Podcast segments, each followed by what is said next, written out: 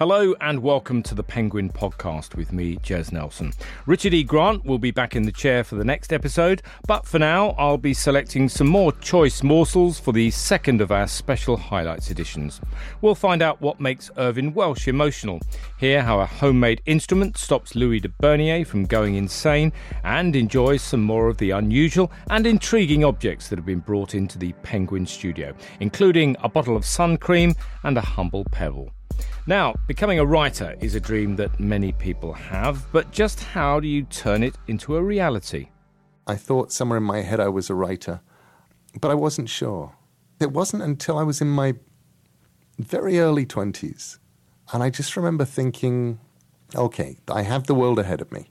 I can go out there and do something. And I think I'm a writer. And I don't know if that's true. I've not actually finished a short story for ages. I've never written a novel. I've never actually written anything. And I'm probably not good enough yet to be a published novelist or anything. But I think I'm a, I'm a writer. And if I don't do something, then I could be in my 80s or 90s. I could be on my deathbed. And if I was on my deathbed, I'd be thinking to myself, I could have been a writer and I wouldn't know if I was lying. So let me go out there into the world. Let me try and be a writer. If I fail, that's okay. I give myself permission to fail. I can mm-hmm. turn around in eight years' time and go, I am not a writer. Actually, I am a hotel administrator. I should have known I was a hotel administrator all along. I will go and administrate hotels. But let me try. I also figured that the best way to become a writer was to do things that would let you write. So I became a journalist. And that was the start of it all. Neil Gaiman with a rallying call to action. Give it a go or risk regretting it forever. But nobody said it was easy. You know, I have to force myself to generate a first draft that I hate and then come back to it and go, well, I can't make this good, but I can, suppose I can make it not actually embarrassing and then come back the next day and go, well, I, I can make this just fine, average. And then, yeah, gradually and incrementally and uh, with enormous pain and procrastination and oh you're avoidance. a procrastinator so you'll do everything Lord. not to write yes well no absolutely yeah so what do you do Oh, to avoid it. Oh, it's. I mean, it's heartbreaking the things I will do to avoid writing. I mean, I've caught myself the other day. I'd rolled up a little piece of foil into a ball and I was bouncing it off the wall and trying to hit it with my head as it bounced back. And that's what I was doing rather than it wasn't like I was off reading a book or going for a walk or having an adventure or watching TV, any of which would either be pleasurable or could possibly even be useful later on because you can never tell when something's going to, a book you read is going to come up and surprise you and be useful later on. No, I'll just sit there answering emails that absolutely do not need to, generating emails really, making making admin for myself. It's uh, heartbreaking. Anything not to write. yeah, I had to but, take all of the little games that come with the computer off the computer. Realizing you've spent 40 minutes playing solitaire, a game with absolutely no skill, a game the computer could play against itself, a game I do not enjoy, but I've been playing that for 40 minutes rather than writing. It's still better than writing. But yeah. there's a precision to your plots and you know, an incredible structure. So this obviously it's like pulling teeth out of you to get that. Plot in particular. Plot is an absolute bastard, yes. And uh, the hardest thing about it, I think, which is, well, I suppose another reason I really enjoy sketch shows, because you don't need you plot. Have to do with plot. Um, but yeah, the plot is really hard to do. And I certainly think as as a consumer of stories, a reader and a watcher and listener to comedy, it's all about the plot. And there's, you know, you can enjoy the journey, but it's only when the plot works that you really are taken out of yourself and think, no, this is something I love. Um, so I do work very hard on the plot. John Finnemore discussing how writing can be a painful process and one that above all requires hard work, plain and simple. As for procrastination, John isn't the only one, and sometimes you just have to embrace it. As Shappi Khorsandi explains while talking about her debut novel, Nina is not okay. You're a procrastinator writer. Horribly. You, oh, you do, yeah. I was actually diagnosed with attention deficit disorder, um, and it made me a lot less hard on myself because I've learned that I can't go, right, that's it. Tomorrow I'm going to do 4,000 words. That doesn't work for me. Tomorrow I might do 500 if I'm lucky. And I think taking that pressure off myself and understanding that my brain doesn't work that way and I did it. I did it. Shappi Khorsandi explaining why you shouldn't be too hard on yourself and how that philosophy can bear fruit. But if John and Shappi are making it sound a little tough going at times, when inspiration strikes and the words start flowing, it can be an exhilarating experience, as Kate Atkinson reveals. I saw an interview uh, on the BBC where you talked about the fact that if you could be put into a five star hotel room for a month with room service, you could write a book in a month. Yes. But do you not think that real life coming in between your plans and the dreaming, wasting boredom time that you might experience sometime, that all feeds into how no, you write? I think I think in between novels it feeds into how you write, living your normal life. Uh-huh. But then I think once you lock into writing a novel, you really don't want the distraction of, you know, is there any milk in the fridge or you know, it, it, it's it's not. You become. Does your I family become- go into a state of suppressed terror knowing her mum's on the. They are extraordinarily unhelpful. Can I just say that Oh, in public? um, no, no. I think they they do.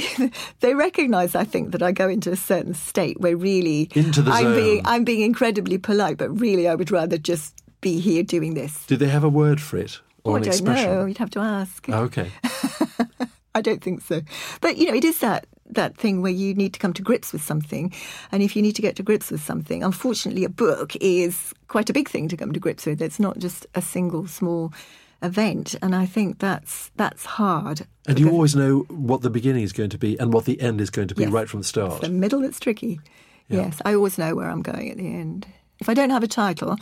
And I don't know where I'm going, then I can't start. I can't write without a title. That's impossible. Kate Atkinson, winner of the Costa Prize for her latest novel, A God in Ruins, telling Richard how, for her, the process of writing can be intense and incredibly productive. For Paula Hawkins, talking about her smash hit, The Girl on the Train, another really key factor was finding her own individual writing voice. So, why did you feel this was your voice compared to what you'd written before? the books I'd written before, which fall under the women's fiction label, I didn't feel completely comfortable in that sort of romance genre. It's not really what I read. It was thrillers was was always far more my kind of thing, and I hadn't really had a lot of confidence as a fiction writer, although that built up over the course of those other books. And I think that's how I got to be able to write The Girl on the Train, because by that point I'd developed enough confidence in myself that I could actually go out and do the thing that I really wanted to do.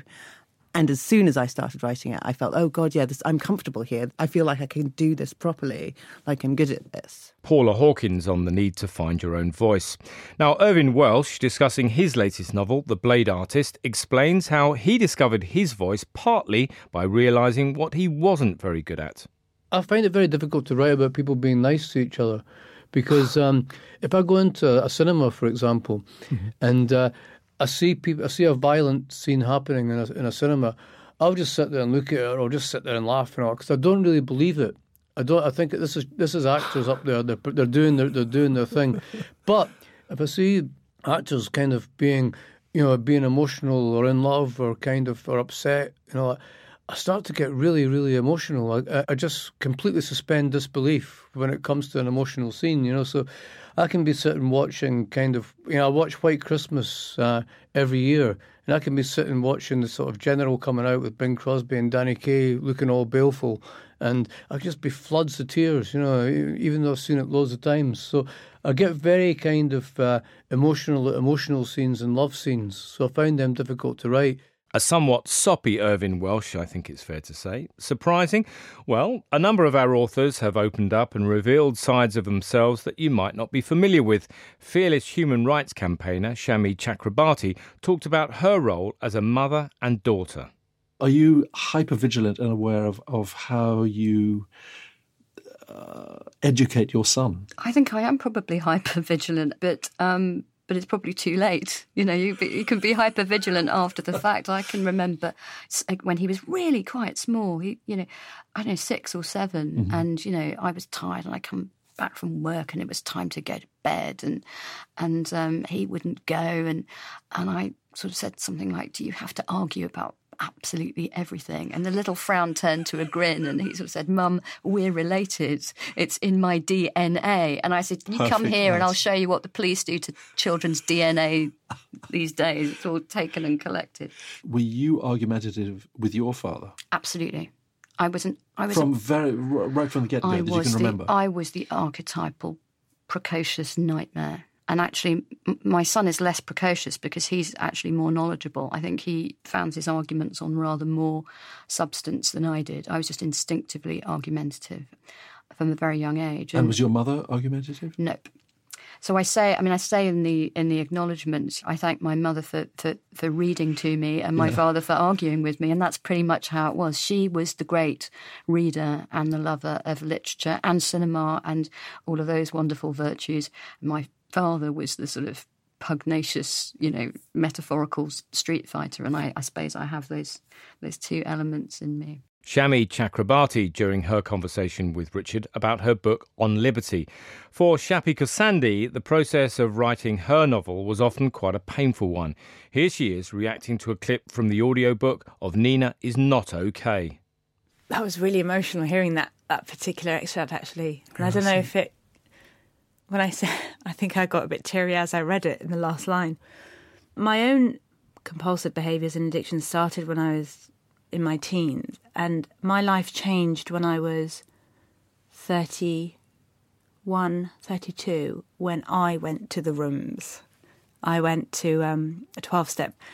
And so this part of the book, I would not have guessed this in my book. I, I, I made up the um, experiences of the other addicts, but the atmosphere and that feeling of um, being amongst people who, where, where, where you didn't feel isolated, feeling And not judged. and not judged and not having to explain.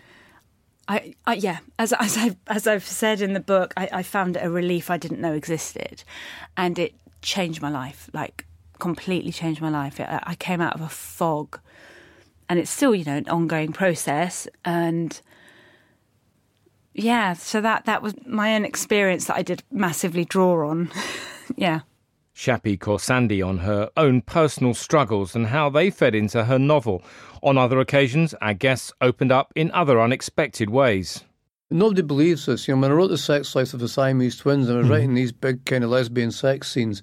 It took me a long time to convince people that you know both my hands were on the keyboard at all times, um, and it's pretty much it's the, it's the same. It's the same with uh, it's the same with violence. You know, you're not. You're, you're not getting this massive kind of visceral kind of rushing about. You do see it as a very kind of mundane, kind of abstract job. You know, the whole thing's got to, to read right. Typically frank chat from Irvine Welsh. And if you haven't listened to that podcast, you've missed the mental image of Richard E. Grant in a pair of white socks with a copy of the big issue on his lap and knives in both hands. Quite something. You're listening to the second of a pair of special highlights editions of the Penguin podcast. If you've missed any of the editions so far, you can download all of them from iTunes and they're also available on SoundCloud, Audio Boom, or Acast. And if you do listen to them via Acast, you'll also find some behind the scenes pictures accompanying each podcast. Definitely worth exploring.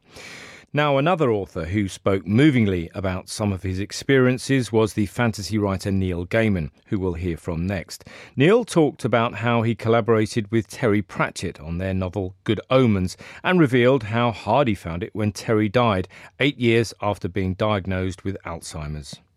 The weirdest bit about Terry dying was because of the slowness and because of the inevitability, I thought when he actually did die that it wouldn't affect me.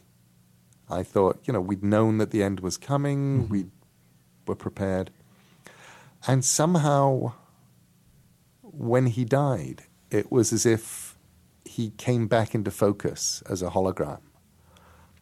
And suddenly there was my friend of 30 years, and he wasn't there anymore, and I couldn't call him. And that hurt. But he managed with Alzheimer's to write more great books than most people without Alzheimer's will write in their lives.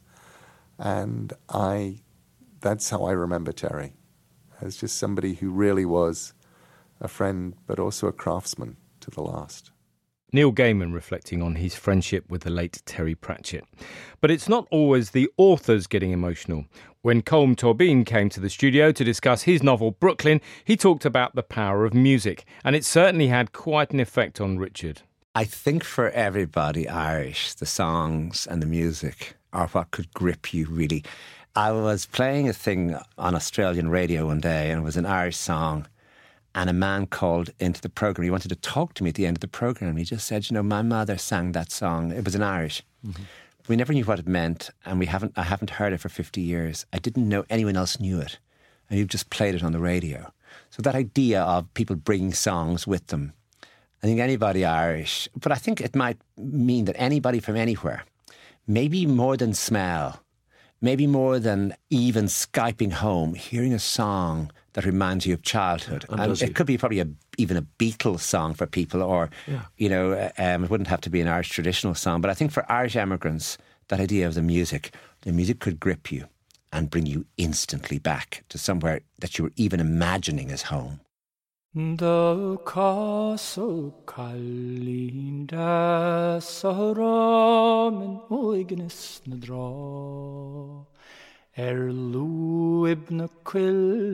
gléise uair a bheagrih lá.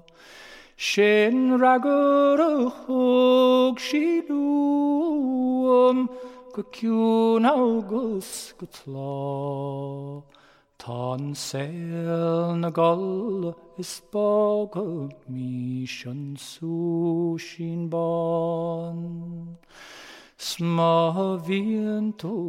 Say this man's name because I'm too choked up to even attempt it. The song is called Casadh an tSúgáin. It's a love song, really, and that business must, you know, story in Gyal McCree, you know, would be the love of my heart, the bright love of my heart.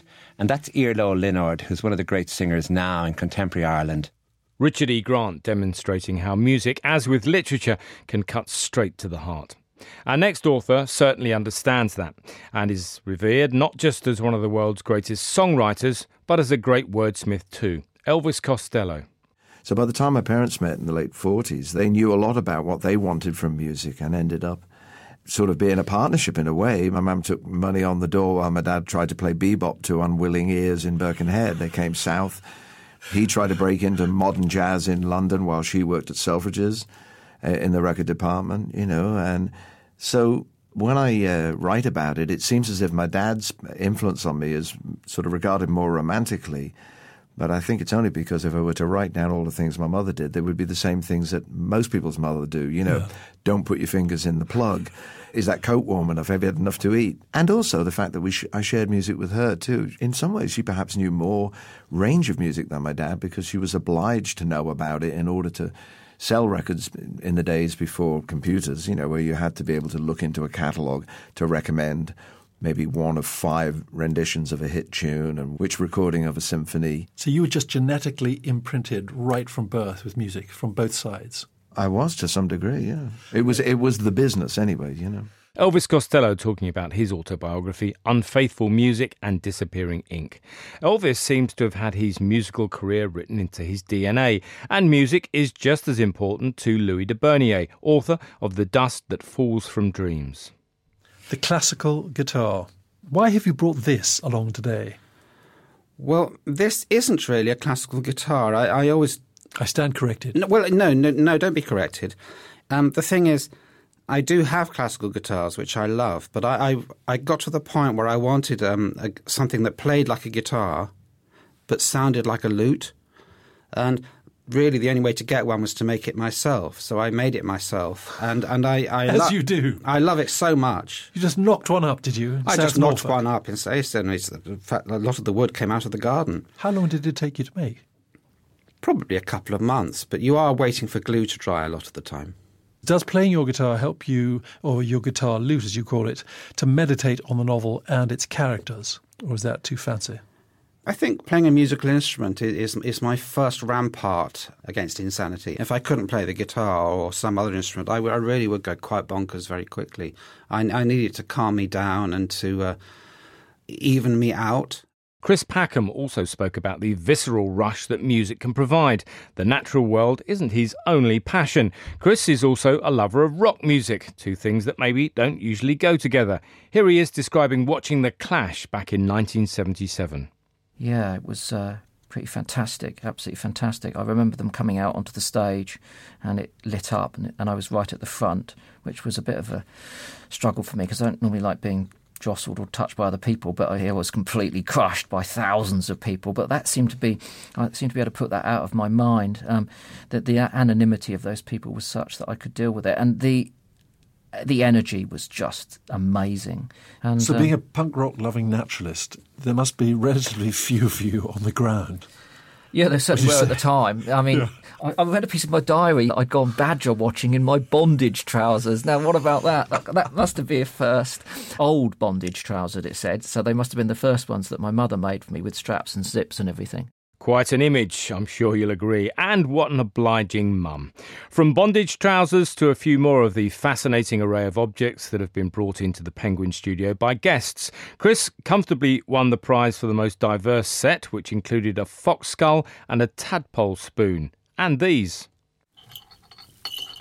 Yeah, these are very sacred things.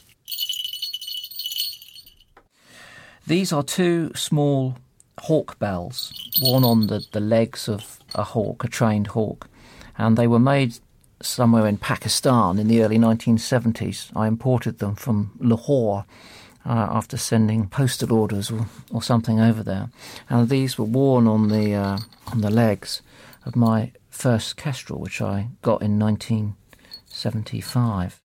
If hawk bells imported from Pakistan have been one of the more exotic objects, the next, brought in by Emma Kennedy, author of The Tent, The Bucket and Me, was a little more prosaic. We heard about Emma's exploits with a pink bucket in the previous podcast, and this object sums up the disasters that were her family holidays to France. This is an interesting thing because people are, are very aware of the damage that sun can do nowadays. Yeah. But of course, in the 70s, suntan lotion w- was, was virtually unheard of.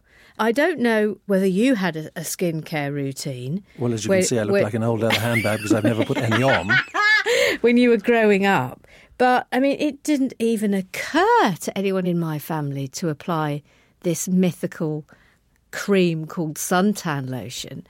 You've got to remember as well is that is that seeing any sort of sun was sort of like I imagine the Incas if they'd seen a UFO Yeah. would, would have would have felt you know to a, a child a, a British child seeing blue skies and real proper heat it, it was it, there It's was definitely phenomenon. something magical about the whole thing So I have to say that listening to your audiobook as you described your sunburn was, I mean, it was really wince inducing. And your dad didn't escape either. no Your sunburn moment. The fact was, I was burnt to a crisp.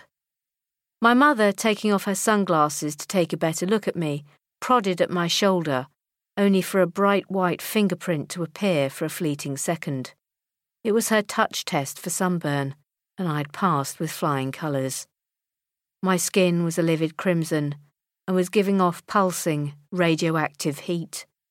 I hadn't moved in about two hours, and so as my mother insisted that we all leave and return to the campsite, I was unaware of the full extent of the agony to come.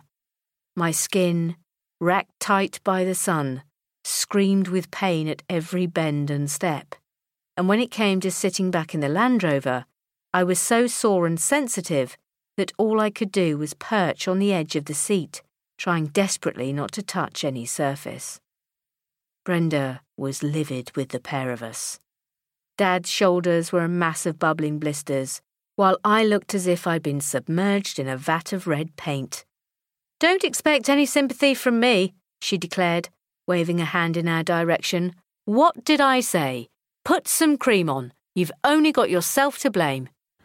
The, the sunburn incident Yeah. ended with me being placed on a camp bed. I, I developed a dreadful fever, and um, a small crowd gathered uh, around me because obviously, you know, there's nothing to do on campsites. So someone being laid out in the middle of the day on a camp bed was, was quite the event.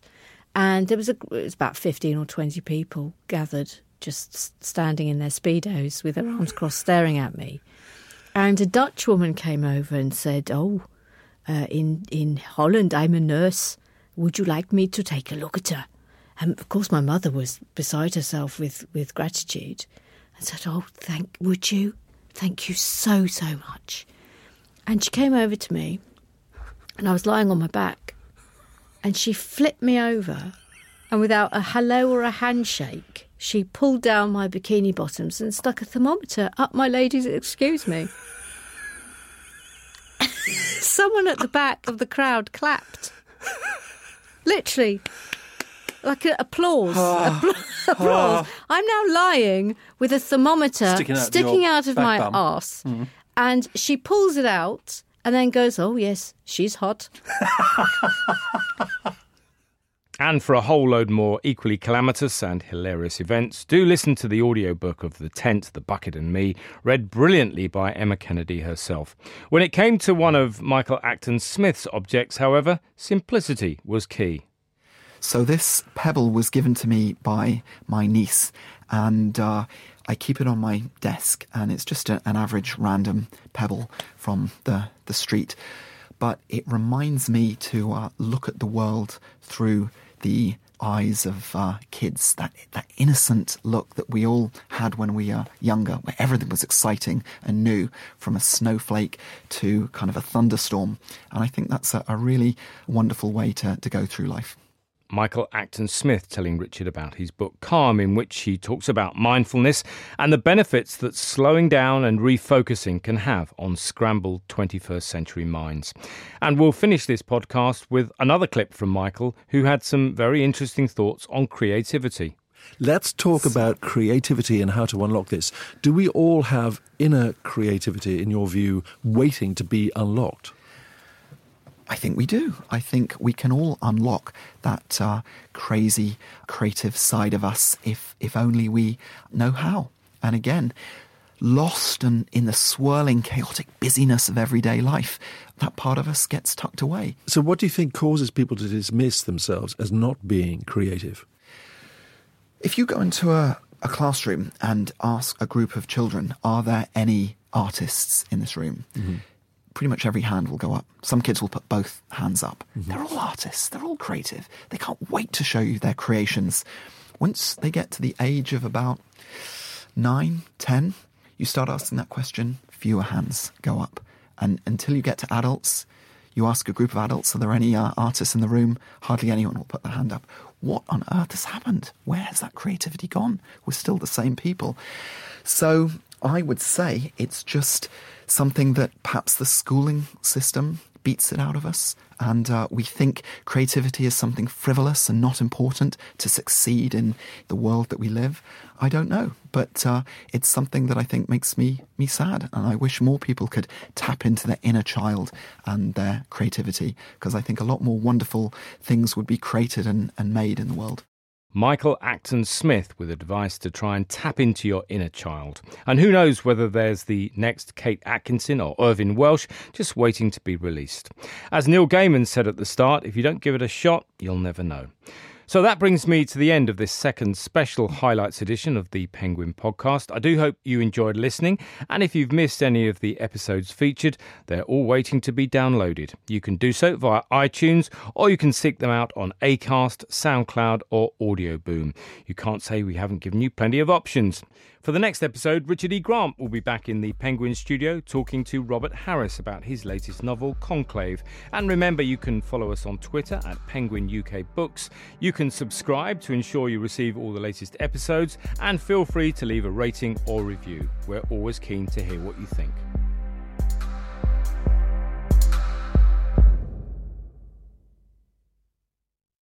From Penguin Random House Audio. A woman drives to a secluded beauty spot on the Somerset coast. CCTV watches her enter, but doesn't see her leaving. In fact, she is never seen again. From the best selling author of Never Coming Back and the chart topping Missing podcast comes the latest David Raker missing persons investigation. For him, the mystery of where she went is only the start, and chasing the truth will consume Raker and place him in grave danger. You said your sister's name is Linda? Yes, she said softly. still a little bruised, with a Y. And her surname? Karin, Linda Karin. And she lived here in the UK? Yes, she's been over there since 1984. Before that, she was in Spain. She moved to Europe in the mid 70s and loved it so much that she decided to stay. So, how old is she now? 62. Almost 63. Her birthday is next month, 13th of September. Okay, and she disappeared when? Tuesday, 28th of October. Today was the 26th of August, so she'd been gone almost 10 months. Where was she last seen? I asked. Have you ever heard of Stoke Point? No, I haven't. I've never been there, obviously, but I've done a lot of research. I've seen pictures of it. It's some kind of beauty spot in the southwest of England. I think it's in Somerset, on the coast there, a few miles north of. Uh...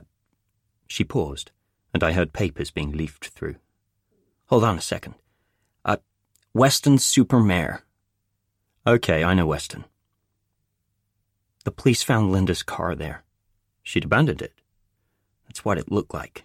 Her car was locked. Her purse and her cell phone were in the glove compartment, but her keys were in scrub nearby. She'd thrown the keys clear of the car. That's right. I don't know why. I didn't answer, unwilling to speculate in front of her. But one potential reason came to me right off the bat.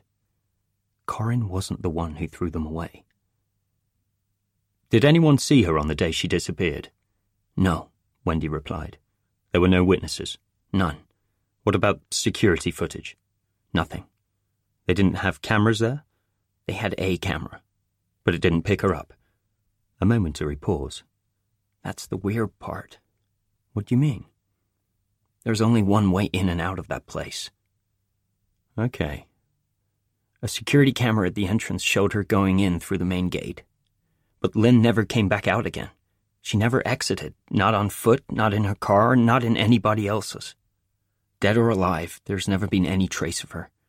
It's like the minute she passed through the gate to that place, she basically ceased to exist. Available now on iTunes and Audible.